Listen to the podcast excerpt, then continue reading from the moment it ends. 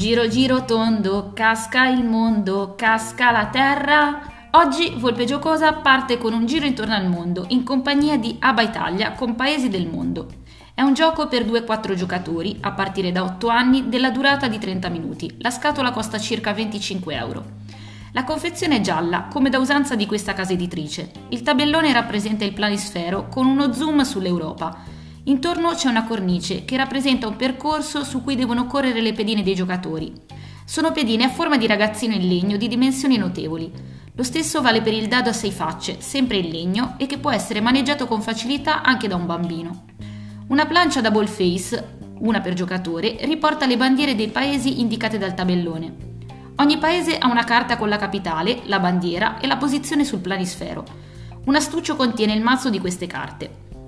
Lo scopo del gioco è compiere un giro intorno alla plancia. In ogni turno si pesca una carta e a seconda della posizione sul tracciato si chiede una domanda diversa, capitale, bandiera o posizione.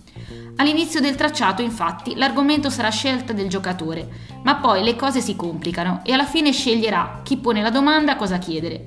In base a quanti indizi vengono utilizzati per indovinare la nazione, la pedina si muove da una a tre caselle, dove il punteggio massimo si ottiene quando si azzecca il paese al primo colpo. Va da sé che Paesi del Mondo è un gioco adatto soprattutto a volpine giocose e interessate alla geografia. Non tutte le domande sono banali, magari se ci si sposta nel sud-est asiatico o nel Centrafrica. Un sistema di carte jolly aiuta i bambini che non sono così ferrati in materia. Il gioco è un multilingua, con capitali e paesi indicati in diverse lingue. Potrebbe essere anche questo un valido strumento educativo. E visto il periodo di Covid in cui ci troviamo, possiamo sognare e magari decidere quale sarà la meta per la nostra prossima vacanza.